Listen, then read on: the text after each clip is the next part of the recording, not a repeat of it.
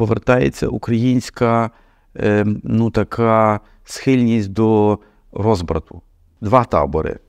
А далі, якщо це не зупинити, ті табори будуть дрібнитися, буде розщеплення, буде війна проти всіх, проти всіх. Я буду чіплятися за слово «якщо».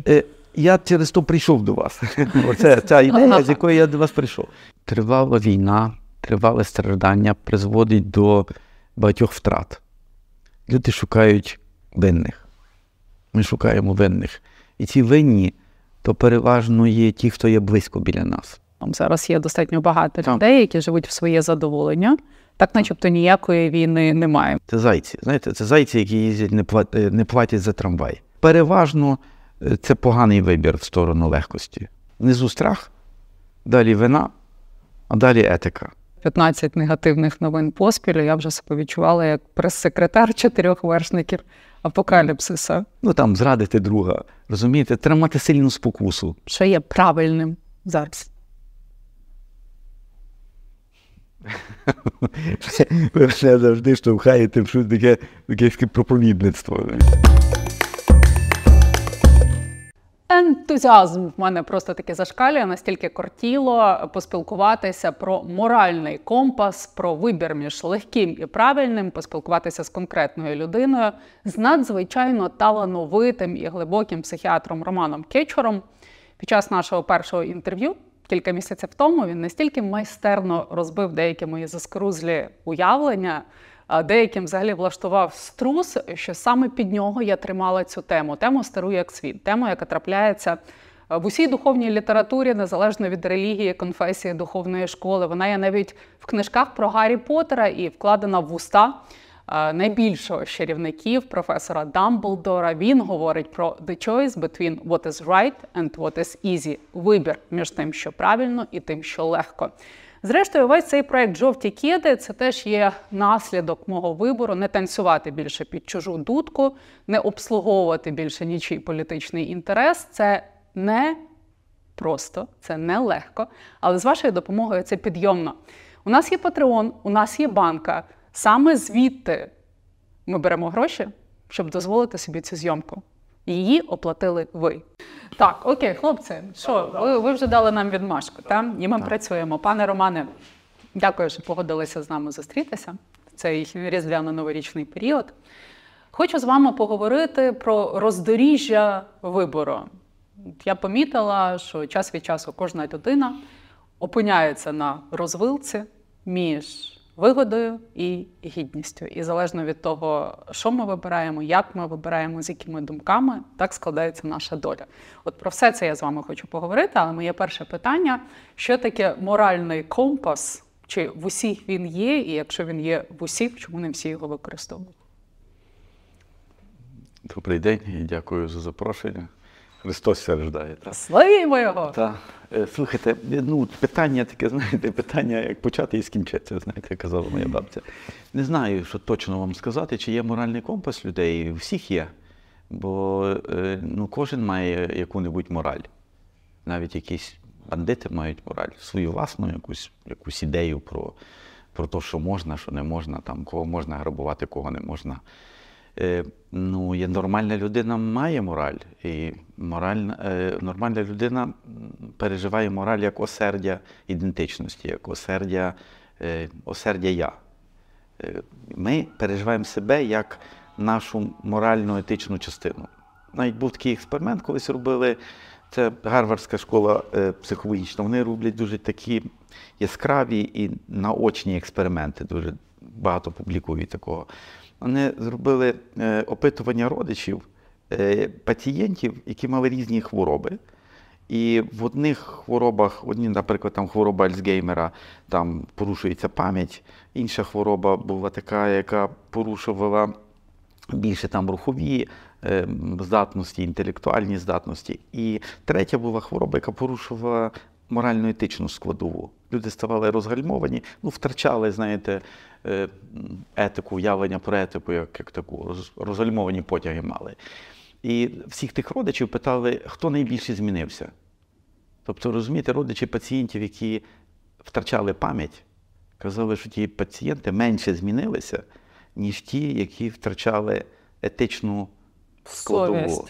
ну, навіть то етика, мораль, розумієте, ставали розгальмованими. Тобто люди сприймають, ну, мораль, етику як стрижень власної ідентичності, власного я, власного self-самості, єства, як хочете, то можна назвати. Ми всі це маємо, але ми всі маємо різне уявлення про це, що таке мораль. Античний герой кого-небудь там пограбував, зґвалтував, що-небудь забрав, зруйнував. Він молодець. Розумієте? Угу. Він молодець, він переможець. Це, знаєте, це як гвалтентоцька мораль, подвійні стандарти. Якщо я вкрав в сусіда коня і дружину, то це добро, а якщо сусід в мене то саме вкрав, то це зло. Ну, в такому випадку, ну, всі ми грішні, можемо так сказати, але сучасна людина має, ну, має трохи інші, такі, сучасна цивілізована людина має там трошки інші, ну, такі пріоритети, вони визначені переважно, ну, в тій західній частині світу, такою, ну, християнською ідеєю, так, ну, такого любові до ближнього, поваги до ближнього, там, толерантності, вини за погане в нас. Ну, тобто це тим переважно це визначається в сучасному світі, але це зовсім не запобігає нашій такій, ну, мало запобігає нашій такій тваринній природі. Ми здатні до цього бути злими. Ми хочемо щастя, деякі готові отримати його за будь-яку ціну, готові брати. Так, і не ставити собі моральних питань. Тому що сучасний світ – це світ споживання, ідея споживання. Знаєте, ну і споживати товари. Ми ж там, ну хто вже там більш-менш трошки заробив, може багато споживати товарів, але крім того є ще споживання, ну, різних задоволень, так. І в тому моменті це протирічить моралі. Фройд казав, що маленька дитина аморальна за своєю природою, не має гальмування на шляху до задоволення. Так. Мій світогляд – це мікс християнства і буддизму. В буддизмі людей, які не мають гальмування до задоволення, називають молодими душами. Угу. Яких називають в психології? Ну, інфантильними людьми, можна так сказати, людьми з порушеним імпульс-контролем. Таких людей багато. Більшість чи ні? Ні. Ні, більшість не є, але це ж залежить від обставин.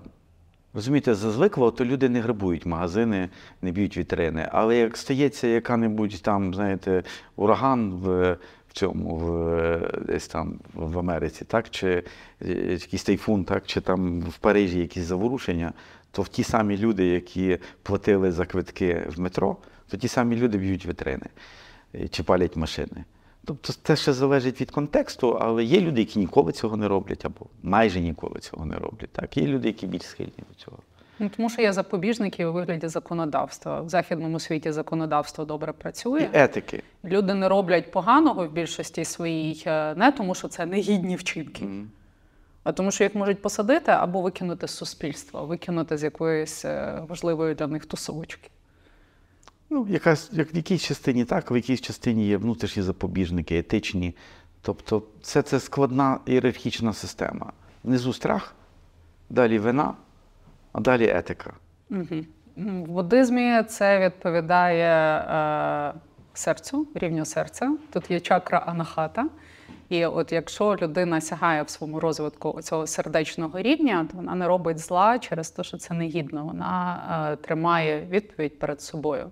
Є нації взагалі без морального компасу, якщо подивитися на наших сусідів, наприклад, які на нас напали. Чи можна сказати, що в них немає взагалі ніякого морального компасу? Ні, він є. Він є. Просто він інакший зовсім. Це просто зовсім інакше. Таке звичаєве право, яке називається «правда вище за закон». Якщо я думаю, що по правді кого-небудь вбити, пограбувати, поневолити, зробити з неруського руського, розумієте, то це правда, і треба це зробити. Закон не має значення. Ці люди переживають закон, як щось-небудь таке чуже, агресивне, чужорідне, розумієте? Щось таке, що треба, ну, проти чого треба боротися і чого, що треба ігнорувати. В них є своє власне уявлення про правду, так звана правда. Правда в принципі суб'єктивна. Ну, от є істина, є правда. Філософії розрізняють. Правда суб'єктивна, істина об'єктивна. Ну так, я думаю, що так глибоко там все не працює. Це працює правда як традиція. А традиція – це традиція, ну, і з одного боку імперська, а з другого боку кримінальна. Треба розуміти, що мало є сімей в Росії, де би хто-небудь не сидів. Не сидів або через кримінал, через там батько, мама, діду, бабця, прадід, прабабця, через кримінал, через політику. Мало є тих, хто кого-небудь там, знаєте, в родині кого-небудь не вбивав на яких-небудь війнах, розумієте? Або кого-небудь там не інтернували. Тобто це дуже покалічене, травмоване суспільство, яке мислить цією категорією так званої цієї правди. Правда, яка ігнорує закон. Тому в Росії нема границь. Пам'ятаєте, Путін казав, в Росії немає границь. Як в них немає ні границь, немає ні закону. В них є правда. Їхня правда полягає в тому, що параноїдна правда. Всі на нас нападають, всі нас хочуть що-небудь забрати, Сибір забрати, не знаю, Волгу забрати, ну що-небудь там забрати. І ми повинні з ними боротися. От така їхня правда. Так? Ще одна їхня правда полягає в тому, що вони… Треба вернутися назад. Вернутися в історію, так і штрих-пунктиром, щоб зрозуміти, яка ця правда є. До Петра І Росія – азіатська країна. Вона не має виходу до морів, і вона є така, ну, така країна, десь там соболями вони торгують. Ну, приблизно як Індія. Індія, Росія, приблизно Московія. Тоді не було Росії, там це ціла Московія. Петро рубає вікна там в Європу, так, пізніше там до Чорного моря вони доходять, і вони стають європейською імперією. Тобто вони будують театри за європейським зразком, флот за європейським, мундири, армії за європейським зразком. Вони будують європейську імперію, і це триває 2 роки. Це ця російська культура, яка будується, про яку вони там багато говорять, там Достоєвський, там Чехов, Толстой, це результат погляду європейських людей на русську глибинку, на русську душу. Це спостереження європейського погляду на русську душу. Під час революції 17-го року вони зробили акт екзорцизму. Вони прогнали європейсько орієнтовану еліту, вони її знищили, вбили або змусили емігрувати. І повернулися назад, як то кажуть, до глибин руської душі. Тобто повернулися в азійську етику. Що таке азійська етика? Азійська етика або східна етика – це етика гармонії, коли немає конфлікту. Немає конфлікту між нами, а є тільки я і все, що я хочу. Це означає, що інший, який мені протистоїть, повинен бути знищений. Це означає, що треба збудувати вертикальну систему, де буде гармонія, не буде ніяких ворогів. А хто такі вороги? А вороги – то ті, хто втекли, то ті, кого вони вигнали. Захід є ворогом. Цю параноїдну систему руської етики тримає концепція ворога. І ворог знаходиться в Європі. Ну, тепер в Європі, на Заході, в Америці. Тепер ворог знаходиться в Україні, тому що ми є для них зрадники. Ми їх зрадили в тій параноїдній ідеї боротьби з неясними цілями. Розумієте? І ми їх зрадили, ми не хочемо з ними боротися. Ми кажемо, ну хочете боротися, боріться, тільки дайте нам спокій. Так? І тому вони борються з нами за свою правду. Це така етика. Така мораль. Я перепрошую, я тут сильно моржую в холодних температурах. Можна я накину на себе щось тепліше? Вам нормально? Мені цілком. Гаряча ви людина, пане Романе. Так, ще кров ріє. Ви якось загартовуєтеся? Ні. Ні. Я від природи такий. Нічого спеціального не роблю. У мене, значить, гаряче серце, холодні руки. Що таке у вашому розумінні вибір між легким і правильним? Зі мною це часто в житті траплялося, навіть найчастіше можна сказати. От якщо на прикладі мого професійного шляху, так, от перший раз я звільнилася з улюбленої роботи через цензуру за кілька днів до Помаранчевої революції. Другий раз я звільнилася з улюбленої роботи, тому що це було для мене занадто темне місце, 15 негативних новин поспіль, я вже себе відчувала як прес-секретар 4 вершників апокаліпсиса. І заради того, щоб моє призначення було світлим, мені довелося йти. Оце вибір між легким і правильним. Я це саме так відчувала. Чи так воно виглядає у вашій практиці? Чи з цим ви маєте справи, коли спілкуєтеся з людьми? Чи є розмаїття вибору насправді? Різноманіття виборів.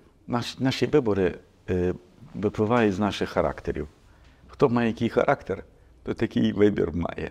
Той має, знає, кожен має свій хрест. Ви маєте такий хрест, ви його несете. Ви вибираєте між легким і правильним. І переважно це такі люди творчих професій, творчої концепції. Тому що для творчості потрібен такий, знаєте, треба йти проти хвилі. Треба проти течії плисти, треба проти шерсті гладити себе, розумієте? І в тому сенсі це і проблема характеру, і проблема, може, професії, світогляду такого. Люди мають різні вибори, наприклад, там, не знаю, між здоров'ям, наприклад, і свободою, між безпекою і свободою. Ми різні вибори ми маємо, в залежності від того, які ми є. Між любов'ю і владою. Розумієте, люди мають вибір, залежно від того, який характер. Тобто ми не можемо узагальнити всі типи вибору між легким і правильним? Ні. Звичайно, що є рівень узагальнень, де ми можемо і так. Якщо є моральна дилема якась, так. Якщо ти можеш отримати швидке задоволення, але заради цього треба зробити щось неетичне, переступити через друга, підсидіти когось на роботі, а можеш не зробити цього, і тоді ти втрачаєш. Можливо, щастя за рогом, а можливо, ні, ти цього не знаєш наперед, але ти відмовляєшся від чогось бажаного, тому що совість тобі не велить. Оце між легким і правильним. Мені здається, в людей це дуже часто на життєвому шляху трапляється. Що це такі як перевірочки вищих сил. Справишся, не справишся. Піднімеш свій рівень духовний чи не піднімеш? Це один з таких складних виборів між легким і правильним. Просто мені здається, що це випливає ще з ідеї сильних спокус. Розумієте? Коли ви описуєте це, ви кажете, зрадити друга, розумієте? Треба мати сильну спокусу для того, щоб зрадити друга. Спокуса сильна. Можна трохи спокійніше відноситися до спокус, розумієте? Можна по-різному до цього відноситися. Чим молодша людина, тим більше імпульсів, знаєте, тим більше треб сильніший, тим сильніший інстинкт. І тим більше хочеться задоволення, втриматися складніше. В молодості люди роблять багато такого роду помилок. В більш зрілому віці це не настільки важливо там, не настільки важливі, не знаю, гроші там, не настільки важливі там якийсь там успіх, не настільки важливий. Більш важливі, наприклад, власне стосунки. Думаєш собі, Боже, треба було більше там з друзями проводити часу, ніж там за кар'єрою боротися. Розумієте? Тобто це ще питання віку, характеру такого роду, і етики, звичайно, також етичності. Я так вам скажу, що якщо подивитися, поглядом Стаєра, тобто не поглядом того, що буде через 3 дні після тієї спокуси, а того, що буде через 30 років після цього, то переважно це поганий вибір в сторону легкості. Переважно це поганий вибір. А я хотіла це від вас почути, ви це сказали, мені догодили. Це залежить від перспективи, розумієте? Якщо я, не знаю, вдало вкраду щось-небудь в магазині, який-небудь там діамант. Так, сьогодні це класна пригода. Якщо мені це вдасться, то і я це зроблю, так, то, можливо, наступних, 2 тижні я проживу весело. В мене там будуть якісь гроші, пригоди. Але в перспективі уроку на майбутнє я рано чи пізно сяду в тюрму. Розумієте? Я проживу весело, але коротко. Або ні. В буддизмі, любому моєму серці буддизмі, є система накопичення гріхів, там не вживається слово гріх, але коли ти робиш якісь однотипні дії, вони накопичуються, коли чаша переповнюється, ти отримаєш свій наслідок. І так виходить, що кожен вчинок має свій наслідок. Чи кожен вчинок має свій наслідок, якщо дивитися очима психології? Чи кожен вчинок запускає якийсь ланцюжок подій? Ну, і так, і ні. І так, і ні. Знаєте, все складніше. В психології все складніше. З одного боку, так, щось робиш, щось там змінюється в світі. Так, ви згадували тут ефект метелика, махнув крилами десь там. Навіть до того, як камера включилася. Та ураган. Тут махнув метелик крильцем, а там десь на іншому кінці світу почався ураган. Так, є такий погляд, можна так на це дивитися. Але це ще такий погляд, знаєте, ніби є якась там справедливість, і вона буде, знаєте, встановлена. Може так, але не в цьому житті. Вся ця концепція є ж релігійна концепція. Ця справедливість буде, вищий суд буде після смерті.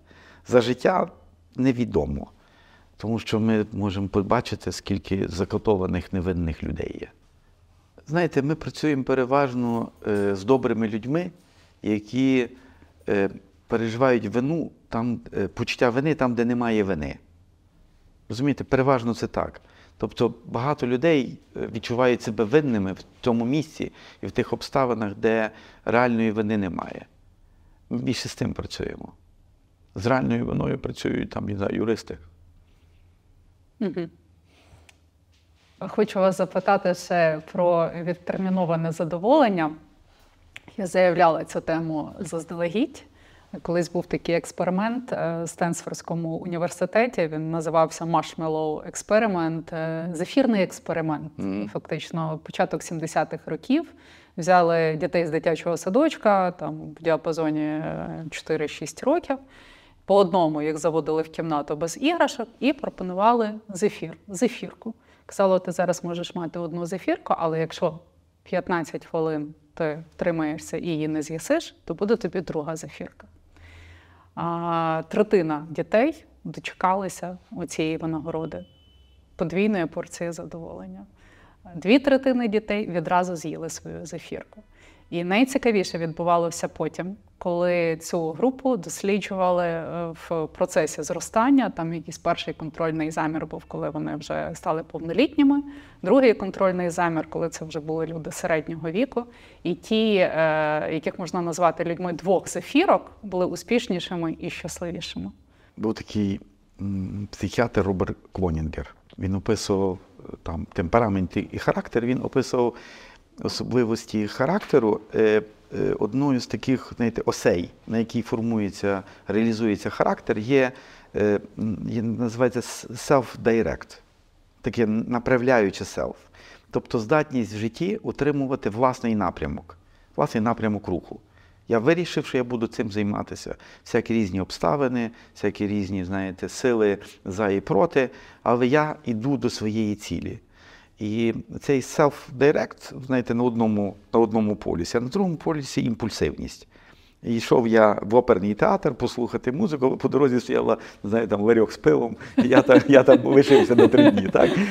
Така от історія. І там лишаються люди, біля того ларька з пивом вони там і лишаються. Розумієте? Тобто для того, щоб осягати цілі, потрібно мати це напрямлене селф, то означає, що треба відмовлятися від миттєвого задоволення, тобто відстрочувати, відтерміновувати задоволення. Це здатність реалізації програми життя. Це є дуже важливий момент. Там ще є інші моменти, здатність до кооперації, тобто з іншими людьми. Тобто не тільки треба перти до своєї цілі, треба ще вміти кооперуватися з іншими людьми, а також здатність до так званого трансцендентного досвіду, досвіду виходу за такого власні персональні переживання, тобто здатність до містичних переживань, такі найрізноманітніші там практики духовні переважно. Таких 3 осі, на яких тримається весь характер. Добре це описав, дослідив, є багато досліджень, які там це все уточнюють, перевіряють. Тобто це таке загальне уявлення про силу людського дивовижна відстрочувати, відмовлятися від зефірки. Сила людського духу може проявлятися у віці 4-6 років. Досвід попередній, 4 роки, це помножте 4 на 365. Це скільки днів. І це кожен день є тисячі інтеракцій з матір'ю, з батьком, з найближчим сіблінгами, найближчим оточенням. Це мільйони інтеракцій. І ті інтеракції відбиваються на характері. І ті відбитки, вони визначають, вони формують досвід і визначають цю поведінку. А крім того, діти є ще різні від народження. Хтось має просто силу імпульсів сильнішу, а хтось має м'якшу. Знаєте, побороти ураган легше, ніж легенький вітерець. Тобто це ще й від того, що біологічно ми є різний темперамент. Цього стенсфордського експерименту зефірного були критики, які сказали, що ви ж якийсь благополучний садочок там обрали, і діти з забезпечених сімей, звичайно, вони можуть 15 хвилин обійтися без зефірки, щоб отримати потім дві. Так. А якби ви взяли бідних дітей, які живуть в дійсності, де якщо ти зараз не схопиш, то потім може нічого не бути, то вони б повелися по-іншому. І це не виправдалось, тобто це не було доведено, ця критика, тому що потім провели експеримент значно більшою якоюсь вибіркою, і він все рівно показав ті самі результати. Так. Третина дітей здатні встояти проти спокуси, відразу з'їсти винагородою, дочекатися подвійної порції. Це залежить не від кількості грошей, це залежить від того, наскільки в сімейній традиції є прийнято пояснювати мотиви. Для того, щоб дитина в 4 роки чи в 5 могла це робити, вона повинна отримати пояснення. І не в момент експерименту, а попередній досвід, і повинні пояснювати мотиви, причини і наслідки. Розумієте? Тобто дитина повинна жити в безпечному, прогнозованому оточенні. Якщо ти живеш в хаосі, де твій батько-алкоголік може в будь-який момент вчудити, що хочеш, або мама неврівноважена, так? Чи там якісь батьки наркомани, так? Від них можна будь-чого сподіватися. Тоді найкраща стратегія – з'їсти тепер зефірку, тому що через 15 хвилин вони тебе можуть обманути. Вони можуть тебе обманути і з'їсти самі, забрати, нічого тобі не дати. Розумієте? Тобто наші стратегії випливають з нашого досвіду. А якщо ти живеш в прогнозованому світі, де люблячі батьки кажуть тобі пояснюють, як влаштований світ, і їм можна довіряти, бо це ще питання ж довіри. Це не тільки питання того, як ми тримаємо імпульс, а питання, чи я довіряю тому, що через 15 хвилин я отримую від вас другу зефірку. Може, і не отримую, може, ви мені брешете, обманюєте мене. І ця маленька дитина вже може не на словах, а імпліцитно, в досвіді мати це розуміння, що не можна вірити нікому. Треба користатися чужим людям. Так, користатися моментом. Тут і тепер, після нас хоч потоп. Ось ця лінія, вона і в культурі є представлена.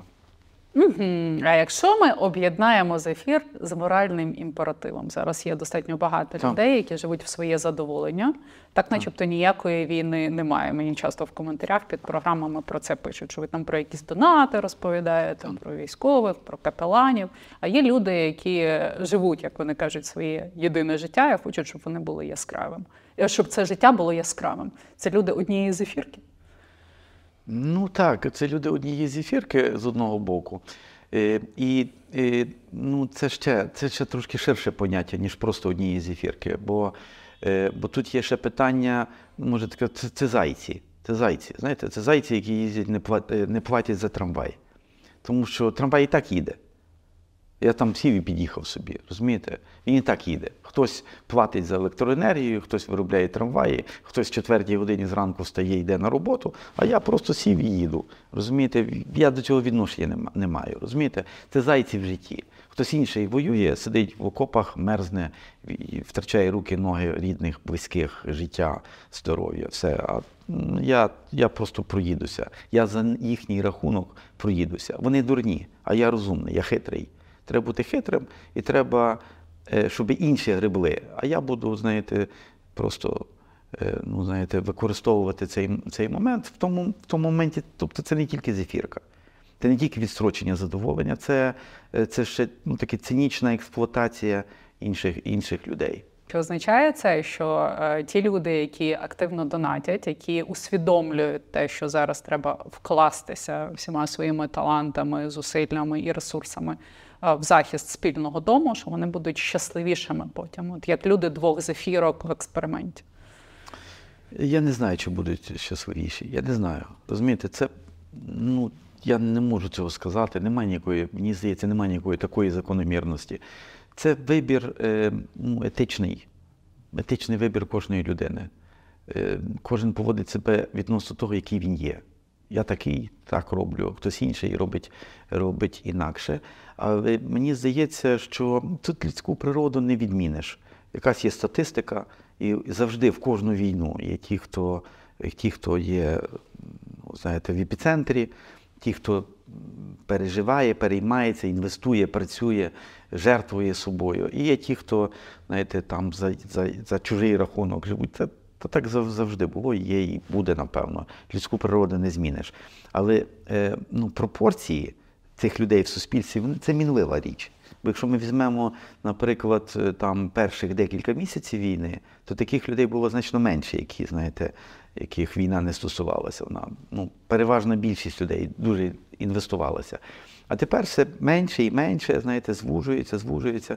Одна монахиня в Мюнхені, перший десь третій день чи четвертий війни, мене за кордоном це сталося, я в церкві, українській церкві, приїхав за ліками, гуманітарку забрати, і там натовпи українців і вже і німців там бігають, знаєте, щось роблять, працюють як мурашник, враження таке дуже інтенсивне.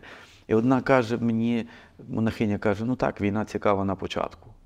І вона мені сказала, це дуже закарбувалося, що на початку це така, знаєте, таке об'єднуюча річ дуже. Включені всі. Так, всі включені. А пізніше це менше і менше, але якась частина на постійно.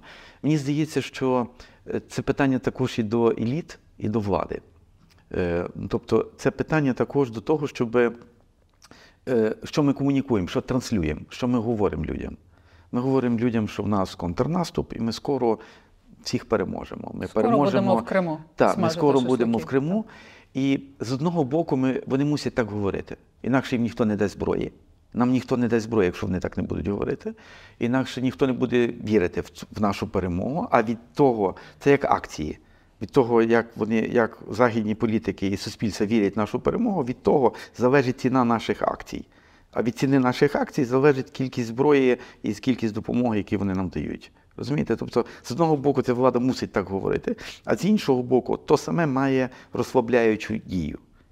І ми втрачаємо розуміння, що ми воюємо, може, не з другою армією світу, але значно сильнішою армією, ніж ми.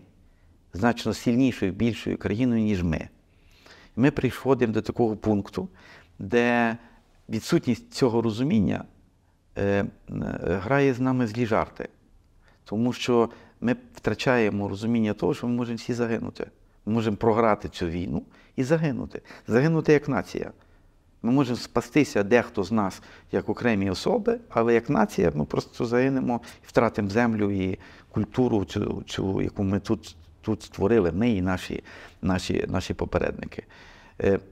Тобто ця ідея виграшу, вона має, знаєте, як і кожна ідея, вона має дві сторони. З одного боку, вона потрібна, бо нам потрібна віра, надія і впевненість в перемогу. А з другого боку, вона шкідлива, тому що вона розслабляє і вона дає моральне виправдання тим зайцям, які їдуть безкоштовно. Розумієте? Мені здається, що прийшов час сказати це, тому що якщо цього не сказати голосно, тоді що відбувається? Наші невдачі, у нас був такий невдачі, в нас загинуло багато людей, у нас цей контрнаступ не вдався, чи не так добре вдався, я там не експерт, не можу. Не досяг бажаного результату. Такого, як ми уявляли. Так, може це і максимально можливе, я не знаю, але так, як ми уявляли, він з того пункту він не вдався. До чого це призводить? Це призводить до того, що назад повертається українська така схильність до розбрату і до розщеплення.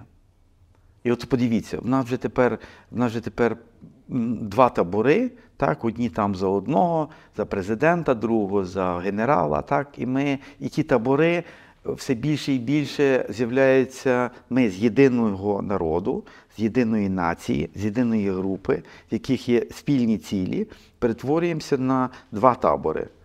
А далі, якщо це не зупинити, ті табори будуть дрібнитися, буде розщеплення, буде війна проти всіх. Якщо ми програємо цю війну, то ми програємо цю війну через це. Ми спочатку її програємо всередині. Всередині. Давайте я буду чіплятися за слово «якщо». Я через то прийшов до вас. Оце ця ідея, з якою я до вас прийшов. Я прийшов до вас це сказати, розумієте? Сказати гірку частину, таку частину, яка не сподобається багатьом людям. Тому що весело поділитися на дві команди і товктися між собою, яка команда, хто правий, хто кращий. Це є така казка, знаєте, дітям розказують, щоб навчити їх цьому, чого не можна робити, дітям розказують казку про лисичку, яка втікала від собак. Вона втекла, заховалася в нору і питається: очі, що ви робили для того, щоб я втекла? Ми добре дивилися, а вуха там, ми добре слухали, ноги, ми скоро бігли, а ти хвіст що робив? А я плутався і заважав бігти, і так, тобі заважав. Ах, ти такий? І виставили хвоста назовні. І вони, собаки, її витягнули за той хвіст і роздерли. Так маленьким дітям пояснюють, що не можна розщеплятися. Розумієте, що треба, коли є сильна велика загроза, екзистенційна загроза, потрібно об'єднатися. Розумієте? І тому головна думка моя полягає в тому, що ми змушені змусити нашого президента і змусити нашого генерала об'єднатися і працювати в одному напрямку. Якщо президент не стане другий раз президентом, але ми виграємо війну, він війде в історію. Якщо генерал виграє війну, він війде в історію. Якщо він не стане президентом, генерал не стане, наприклад, він війде в історію, світову історію, не тільки в історію України. Розумієте? Тому і це є питання не тільки до цих двох людей. Люди слабі. Кожен з нас окремо є слаба людина, має багато слабостей. Розумієте? Це питання до їхніх оточення, до тих всіх, хто підігріває цю всю історію, до всієї цієї політики навколо цього.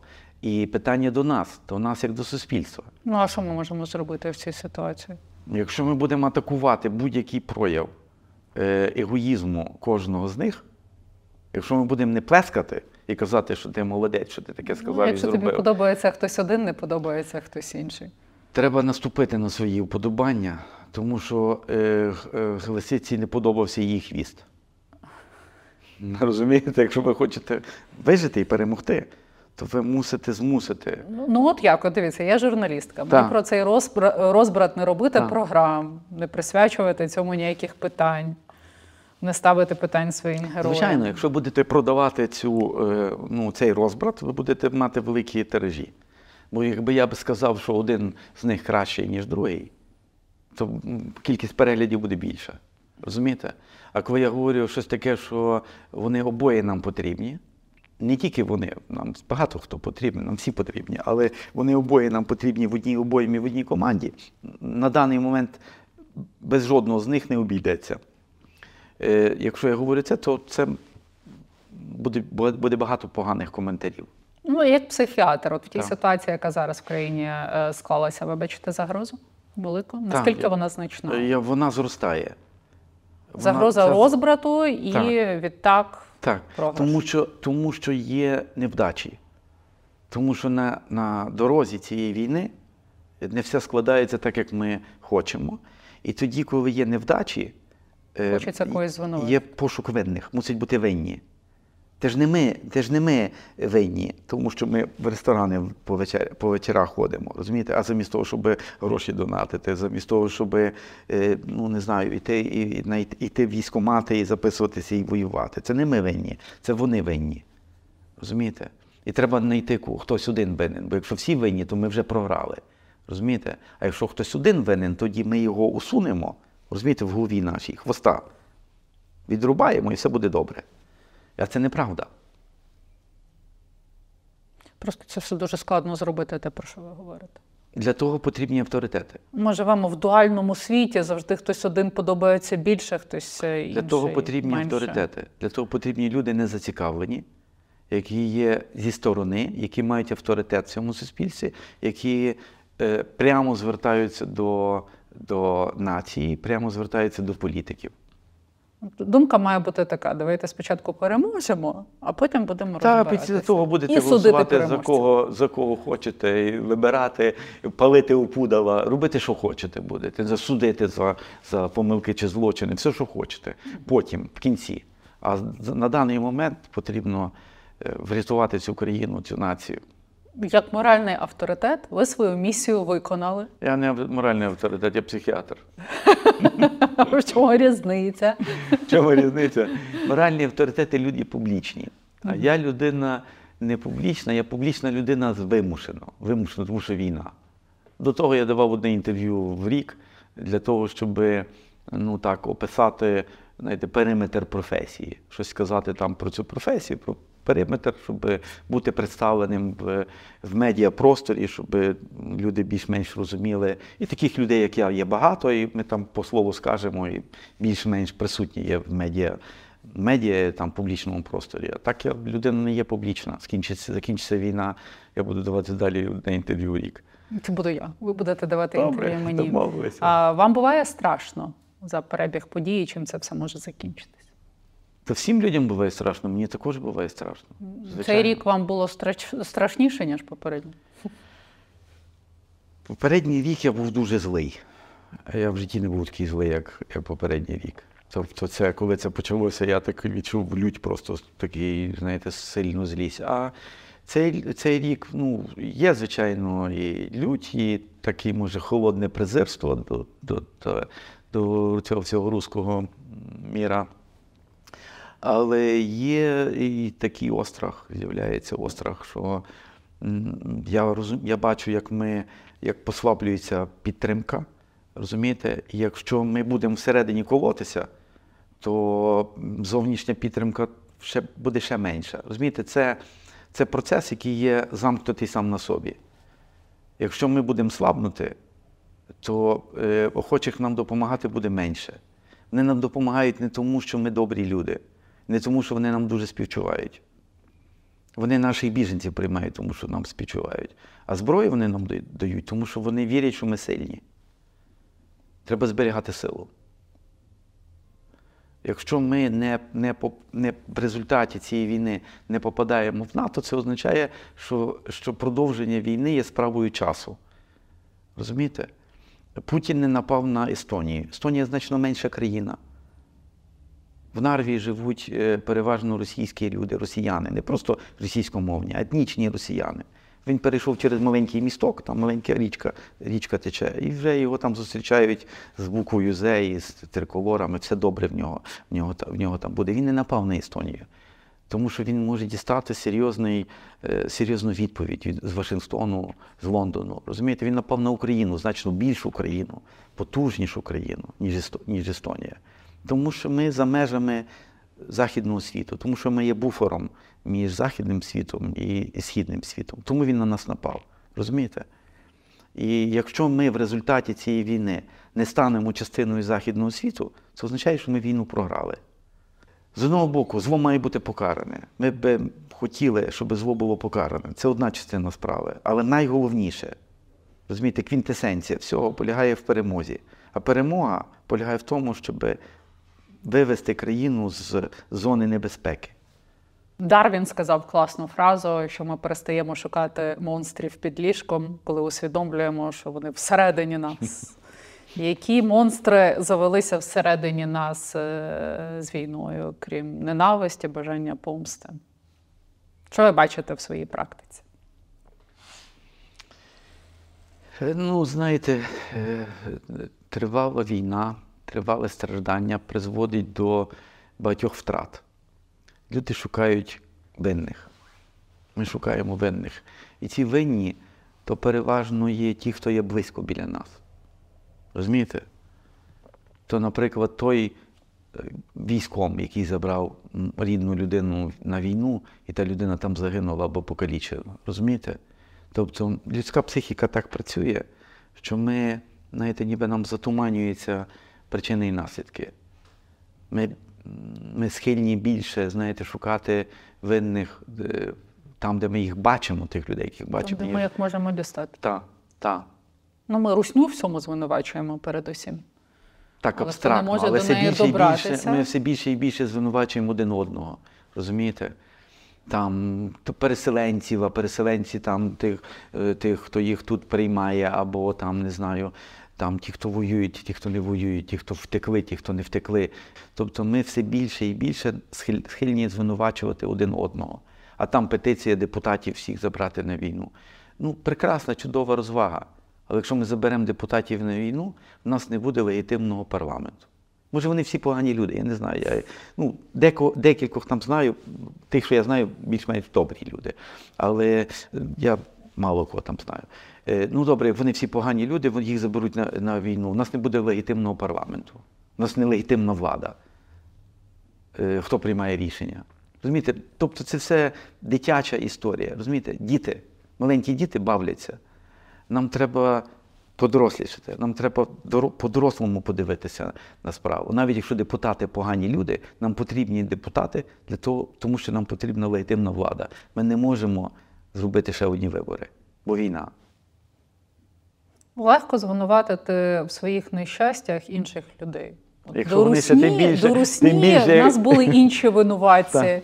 До цієї війни були інші винуватці. Так. Дуже мало людей здатні подивитися на себе і подумати, чим я притягую в своє життя такі історії. Звичайно, коли вмирає хтось з рідних, це інша історія. Але якщо людина нещасна зараз, де гарантія, що після війни вона різко стане щасливою? Відповідно, що ми можемо з цим зробити зараз? Як навчитися усвідомлено проживати цю війну? Не звинувачуючи інших. Беручи відповідальність за якість свого життя на себе. Як?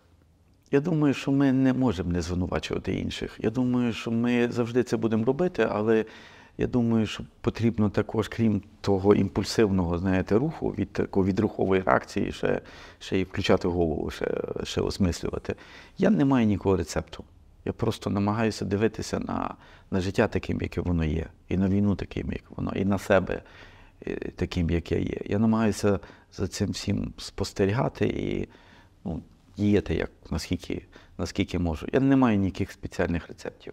Що означає свідомо проживати війну? Бачити біду, намагатися діяти, допомагати людям, які є в біді. Не ховатися за фестивалем якимсь. Так. Не облаштовувати навколо себе. Не дурити себе. Свято постійно. Так. Не втікати, бо це як інший полюс. От є війна, а ти втікаєш, якісь розваги. Я знаю таких людей. Для цього треба, знаєте, бути таким трошки наївнішим. В моєму віці люди вже такими наївними не є, щоб так, знаєте, ховатися від реальності. Мені ще подобається концепція внутрішнього спостерігача, коли ти дивишся на події свого життя не зі сцени, як дієва особа, а якби з партеру. Трошки збоку, і це можна розвинути в собі. Як розвинути цього внутрішнього спостерігача, який дозволить тобі не реагувати настільки бурхливо і активно на все, що відбувається навколо? Я думаю, є багато шляхів. Хтось медитує, хтось молиться. Я все життя займаюся психоаналізом. І це, власне, є такий, якщо так грубо сказати, це є такий тренінг. Тренінг ми навчаємося одночасно переживати і одночасно спостерігати. Це називається таке терапевтичне розщеплення. З одного боку, я переживаю, я є цей актор на сцені свого життя, а з іншого боку, є друга частина моя, яка спостерігає за тим, як цей актор, там, що він там робить. Розумієте? І вони мусять між собою мати добру комунікацію. В принципі, це і є, грубо кажучи, там, ціль психоаналітичної терапії. А як це зробити? Тобто ти маєш, коли щось відбувається, порахувати до 10, а потім реагувати. Є ж якісь прийоми. Якщо ви маєте схильність до імпульсивного відреагування, то вам так треба робити. 10 разів вдихнути, 15 разів присісти, почекати до завтра. Завтра ранком буде ліпше, відніше, як сьогодні ввечері, може сон якийсь присниться. Тобто тебе в тролейбусі хтось ображає, ти спочатку присідаєш 10 разів, потім починаєш відповідати, якщо тебе до того не вишвернуть з тролейбуса. Так, так. Тобто Ну, це загальний принцип – відстрочити афективну відповідь, зробити, трошки дати собі часу, розумієте? Бо найдурніші речі ми робимо відрухово, імпульсивно, швидко. Інколи це рятує нам життя, якщо там є небезпека для життя, але загалом це не в таких екстремальних ситуаціях, це таким способом ми робимо найглупіші речі свого життя. Угу. Ну, треба якимось самоаналізом займатися. Навіть якщо ти вже не втримався від якогось імпульсивного вчинку, потім вдома треба подумати і подивитися з боку, де не там, він дурень, а ну, ти теж якось доклався до цієї ситуації. Так? Він дурень, це означає, що я ж не міряю йому IQ. Він дурень, це означає, що я на нього злий. Якщо ви здатні перекласти «він дурень» на мову «я на нього злий, роздратований, тому що», розумієте? Якщо ви здатні зробити оцю роботу, то ви і здатні перейти від «я діючого», від реагуючого до «я мислячого». Я не закликаю тільки мислити, бо тоді ми перетворимося на якісь, знаєте, комп'ютери, які там рахуються. Нам треба жити життя. Але паралельно нам ще треба думати. Нам, як суспільству, цього особливо бракує. Самоаналізу? Ми молода країна. У нас мало інституцій, у нас не розвинуті традиції. Ми скоріше схильні до відреагування і до інсценізації, ніж ми реактивні, а не проактивні. Так, з мисленням тугіше трошки, так. Якщо закінчувати нашу розмову і повернутися до вибору між легким і правильним, що є правильним зараз? Ви мене завжди штовхаєте в щось таке проповідництво. Нам це добре вдається. Я ж не просто так вас витягла і чекала на вас з кінця липня. Ну, що є правильним? Перше, що я вам скажу, що я не знаю, що є правильним. Це раз. Але що я думаю, що є правильним?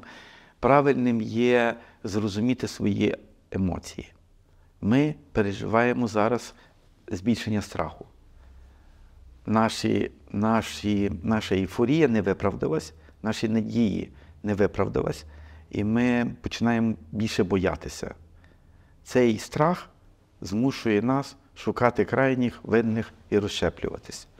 Він повертає нас в травму, тому що наша травма полягає в безконечних програшах. Ми багато разів намагалися досягнути незалежності, будувати своє власне життя, і багато разів ми програвали. Після кожного програшу були страшні репресії, було те, що Шевченко називав руїною. Розумієте? І ми живемо в страху, неусвідомленому страху нової руїни.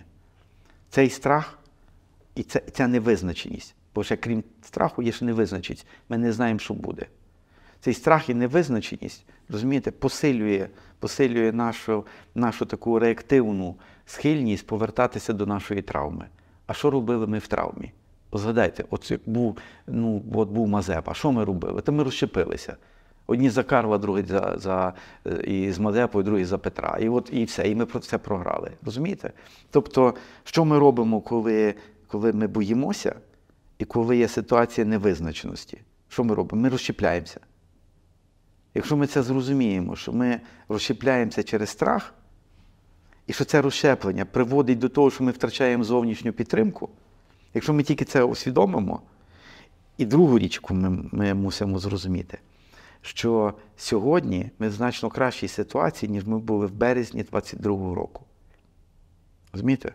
Тобто та ситуація, яка є сьогодні, є значно краща, ніж та, в якій ми були. Тобто шанси на перемогу в нас значно вищі, ніж були в березні 2022 року. Просто в березні 2022 року ми були в ейфорії. Ми думали 2-3 тижні. Розумієте? А сьогодні нам потрібна це гра вдовгу, нам потрібно довгий час утримувати рівновагу. Для того треба інші здатності, ніж були потрібні тоді. Тоді потрібен був підйом, ейфорія і натиск. А тепер потрібна дисципліна і самоорганізація, і довіра. Я вас таки витягнула в свій чорно-білий світ і почула відповідь: вибір між легким і правильним, легко розщеплятися, правильно залишатися єдними. Легко розщеплятися. Правильно залишатися єдними, але водночас це і складно. Дуже складно. Дорога ціна за це задоволення, за розщеплення. Дуже дорога.